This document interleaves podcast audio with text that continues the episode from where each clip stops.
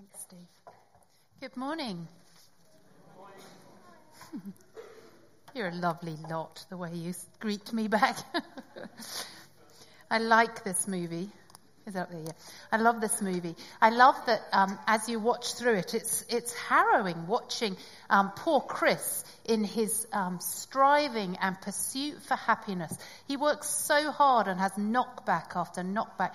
And this little boy of his, Christopher, just sort of tags along with him um, and is aware that his dad is having these stresses and pressures. And yet, what I love is that despite that, this young Christopher seems to experience joy and happiness and contentment around his dad. I'm reading an excellent book at the moment, which is all about trauma. And it's written by a doctor, and it's called The Body Keeps the Score. And in it, he writes Being able to feel safe with other people is probably the single most important aspect of mental health. Safe connections are fundamental to meaningful and satisfying lives. The critical issue is reciprocity, being truly heard and seen by the people around us, feeling that we are held in someone's mind and heart. For us to lead satisfying, healthy, fulfilling lives, it matters that we are heard and seen by somebody. It matters that we are held in the heart and mind of somebody else. And I think this explains young Christopher's happiness. I think it's because he truly feels that he is held in the heart and mind of his dad, that he's seen and heard by his dad. So this leads to happiness or contentment. I truly believe that each one of us can find a place where we can be content. I prefer the word content to happiness. I'm going to use that instead. I believe that we can find contentment, and we find it at home. But by home, I don't mean the place that you grew up. I don't mean the place that you're living in right now. I mean somewhere in here. Somewhere where we feel that we are heard and seen somewhere where we know that we are held in the mind and the heart of someone else. One of my very favorite images of this idea of coming home comes from this great movie from a few years ago called The March of the Penguins. I don't know whether you've seen it. Morgan Freeman um, narrates it, and it's magnificent. And it's about these emperor penguins. So they're sea creatures, emperor penguins. But occasionally, um, they come out of the water, but most of the time they spend their life like this. After they're born and they've gone into the water, they spend about four years on sea. And then after they've been at sea, there's this great moment, which is all that, what the film's about, where they come out of the sea and they have nine months where they're on land. And what they're doing in this time is they're getting themselves to this central place, which takes a week of day and night stumbling and falling and following each other and going along on their bellies to get to this central place, finding a mate having a baby. And in this place, they face so many dangers. It's dark, it's freezing, the gales and storms that come around them. They've got to stay together. They could starve. The egg can fall off their feet, or the baby can fall off their feet and die. It's harrowing to watch this film as they go. But nine months after these adults have come out of the water and trekked 100 kilometers to this place, the ice waters have completely melted. And so the ice is only about 100 yards um, away from where these um, little penguins are. And this is what happens next. It is now December, and they are ready to leave the place where they were born. And although they have never known the ocean, nor touched it. They, like their parents, are of the sea.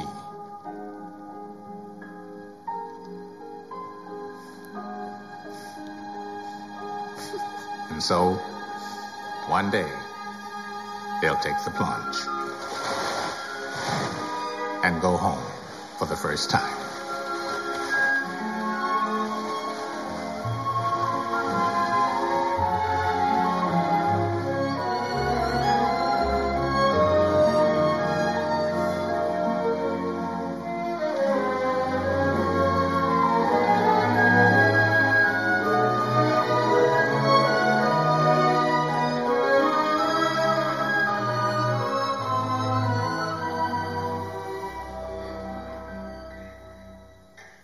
These little penguins spend about the next four years at sea.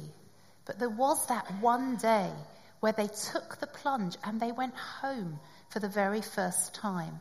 They went home to the place where they could truly be themselves, the place where they're full of grace and speed rather than tumbling and tripping and sliding. They will face dangers and trials in that place. There are predators and other dangers, but that is the place that they are home. This morning, as Steve said, we're looking at the story from the Bible that is all about home. The story of the prodigal son. And we've looked, as Steve said, at the main part of it. We've looked at the part about the young son, the younger brother who decides he wishes his father dead. He takes the inheritance that would be his. He heads to the city because he's pursuing happiness, only to find that when hard times come, that actually it's an empty place to be. And he comes home, planning to fall on his knees and say he's sorry and ask to be a servant, only to find that he is welcomed home into the embrace of his father. He's welcomed home with incredible fanfare and warmth, and a party is put on. And this is the point that we meet the character that we're looking at this morning, the elder brother. This is what happens next. So they began to celebrate. Meanwhile, the older brother was in the field. When he came near the house, he heard music and dancing. So he called one of the servants and asked him what was going on. Your brother has come, he replied, and your father has killed the fattened calf because he has him back safe and sound.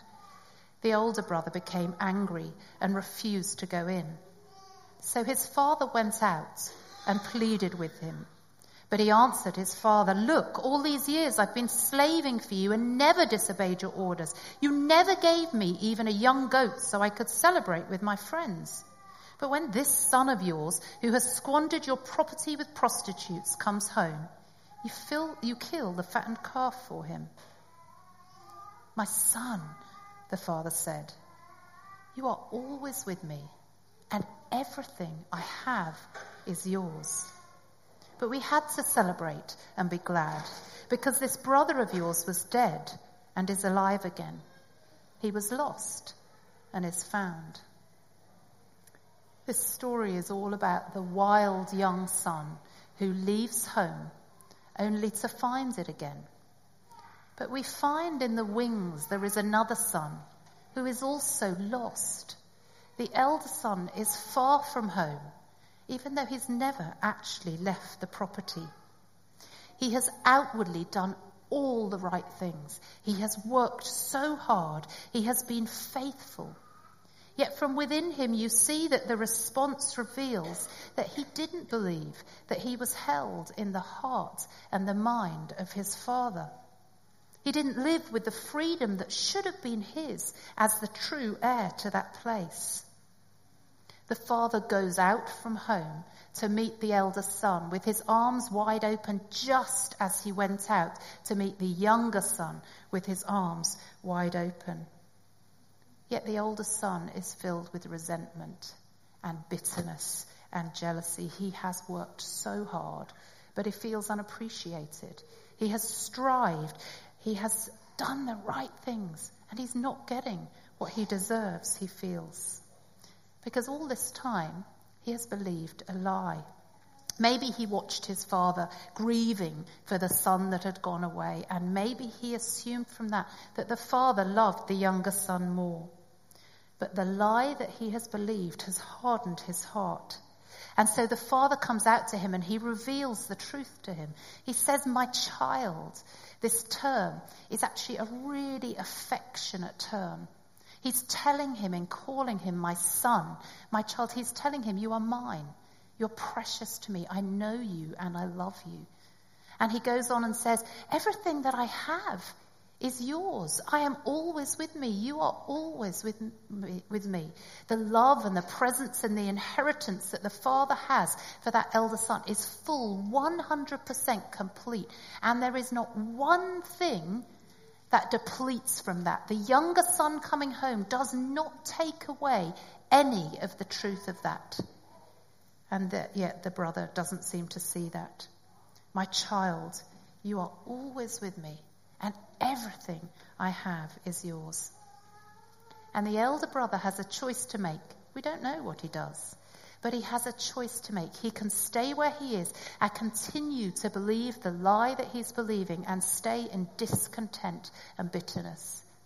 Or he can take one step forwards and he can step into the open embrace and arms of his father and he can come home, come home and know peace.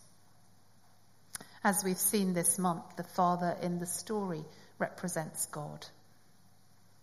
When we know the reality of God's love and his presence, when we know deep down that we are held in his mind and his heart, that we are heard and seen. We can find contentment in difficulties. We can find contentment in monotony as well. So, what about you and me? Are we home? Are we home? Maybe you're a little bit like the younger son and you actually think, well, I don't know that I've ever known the embrace of the father. I think I'm a long way from home like the younger son. God's arms are open to us in that situation. But maybe actually you've been around the property a while. Maybe you've been around the property your whole life. And yet you're still actually not sure that you're home. Are you home? A couple of weeks ago, I had um, a day where if you'd asked me, Are you home today? and I knew what you were talking about, I would have said, Yes, of course I'm home today. Only to discover that I wasn't. It was one of those days where you wake up in the morning and you already feel overwhelmed. I knew I had a vast amount to do that day. It probably wasn't helped by a little bit of hormonal tension in my gut, too. But I woke up feeling overwhelmed. And I got on with my day, and a few things happened early on that um, frustrated me more. And so by the time it was mid to late morning and I was going to the supermarket to do my shopping, this thing inside me was like a beast. It was raging inside of me, my gut or whatever it is. And I went around the supermarket. I was so nice to people. Maybe I thought subconsciously that if I was really nice, I could actually make a difference inside of me and I would feel nice too. No. I came down the escalator and I talked to God a lot in these moments. Oh, God, you've got to sort me out. This is not who I want to be. I'm speaking on the elder brother. I'm meant to know I'm the beloved. You know, come on, God, take this away from me. Blah, blah, on I go. I went and I stood by my car, and the car park was quite empty. And I was just about to get into my car. And behind me, so Coles car park at Eastland, one level down in there. And um, so there's quite a low roof. And um, behind me, there's this sudden road rage incident. This man yells out of his window at this older couple in a car. And at first, I'm just shocked and feel sorry for this older couple. And then it was like a light bulb moment. And I thought, that is me. I have just seen me. I feel exactly like that ugly man. Not that he, um, I don't know what his face was like, but he is so ugly inside. It's a, there's a phrase in a psalm, the brute beast. I thought, that is me. God, you have just shown me me. And so I put my bags in the car and I take my trolley over to the little trolley thing. And I am despairing at this point, utterly despairing, because I'm like, that is so ugly, God. And why am I so ugly inside? And, and all this. And suddenly I put the trolley away and this bird flutters all around my head and then flies off away from me. And I look up at this bird and in the Eastland car park, it is a dove, a white dove in the Eastland car park. And I'm like, and in that moment I go, well, what do you think I think? Peace. Peace. That is what God wants to give me. He's just shown me the ugliness of my insides. And now he's showing me what he wants to give me inside. And it was those moments of going, he has seen me. He has heard me. And so I cried, as I do in those moments.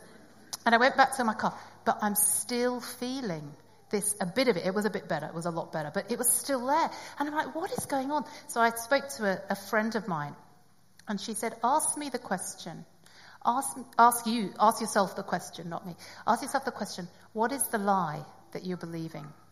So later on, I stopped and I said, okay, God, what is the lie that I'm believing in this moment? And instantly into my head, I sensed him say to me, You don't think I'm trustworthy.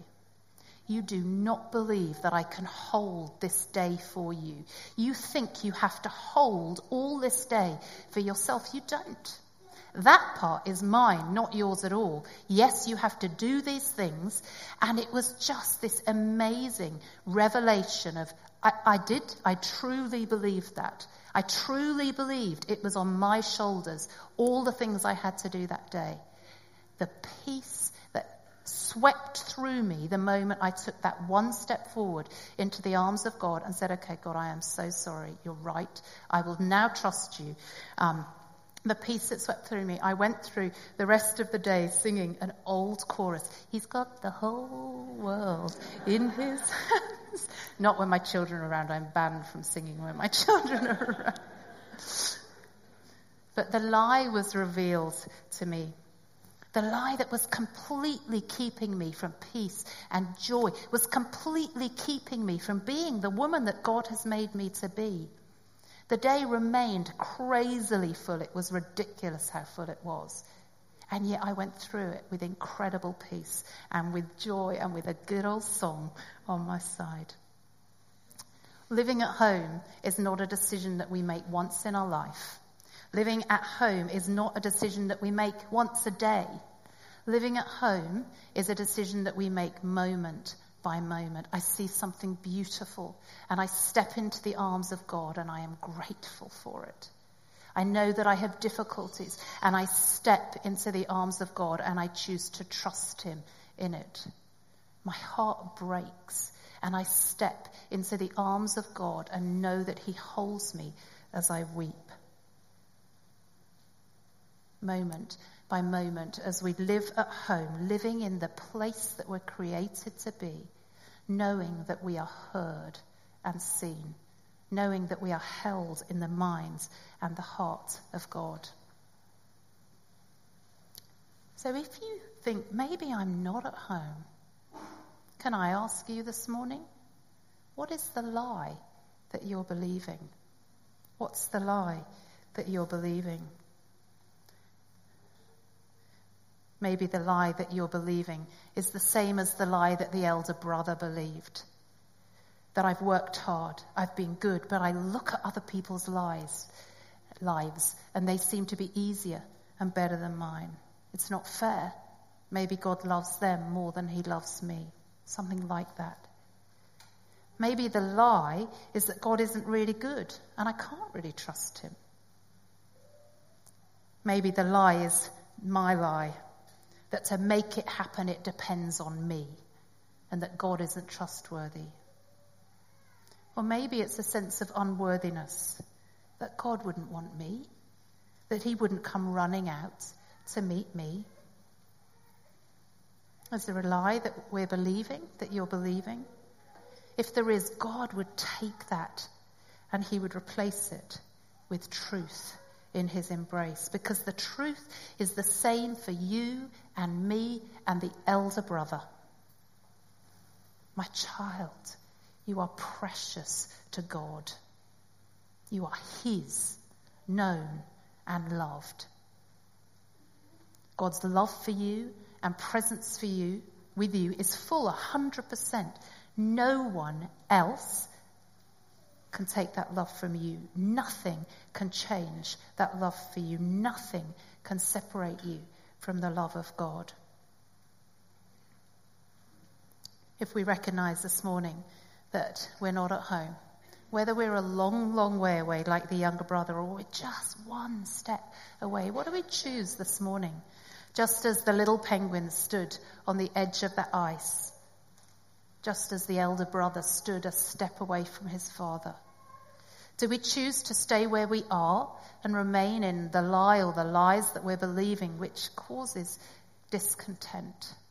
Or do we choose to step into the loving embrace of a Father who has loved us always and who has joy and peace to give us? A place where we can live as we were created to live. I'm not quite finished. I have a little bit more to say, but I would like to pause now I would actually like to talk to God, to pray. And if what I pray makes sense to you, so what I say to God, then just inside of you, you can be in agreement with that. And as I say amen at the end, which is just saying, I agree, just quietly in your mind say, I agree. And then we'll close after that. So I'm going to pray. God, I thank you that your love for us is bigger than we will ever understand. It is bigger and better. Thank you. Thank you that you stand before each one of us in this room with your arms wide open.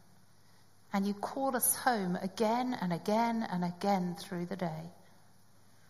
God, for those of us that want to step home right now into your embrace, God, I pray that you will give us whatever it is we need the courage, the strength, the call that we will step forwards into your presence, God. Then I pray that you will replace the lies with truth, that you will fill us with your peace, that we will know your joy. Thank you that that is your desire. Amen. If we choose to come home, how will we remember how will we remember moment by moment, day by day? A few very quick thoughts. Be aware of your thinking. If you find yourself comparing yourself with somebody else, change the habit of your thinking and take it to gratitude. If you find yourself feeling overwhelmed by the difficulties, I am learning this again and again. Change it to trust so that we change our thinking. Remind ourselves of the truth. Sticky notes on mirrors, writing on mirrors and shower doors, notes in our lunchbox, scrawling through our diary, technological things, reminders, alarms, whatever you do on those devices, to remind yourself again and again, schedule it so you're reminded of the truth again and again. Be on the lookout for the activity of God. Decide, I am going to put my skepticism aside for at least two weeks. Whatever, longer, go longer. And I'm going to actually go, okay, I will believe that that was God. Even though my skeptical brain is shouting at me, I will believe that that is the activity of God. And encourage excuse me, encourage each other. If you haven't signed up for the Immerse 2019 support network, it is a brilliant way to encourage each other to remember the truths as we go through our day by taking moments of pause through our day. Go to the table in the foyer afterwards and sign up if you haven't. What a peace filled, hope filled, content, life flourishing place this community could be. If we know deep inside of us that we are seen and heard, that we put aside our lies, and we know that we are held in the hand and in the mind of God. The band are going to sing a beautiful song. Can I really encourage you to reflect on the words? And maybe even to talk yourself with God as you listen. Thanks, guys.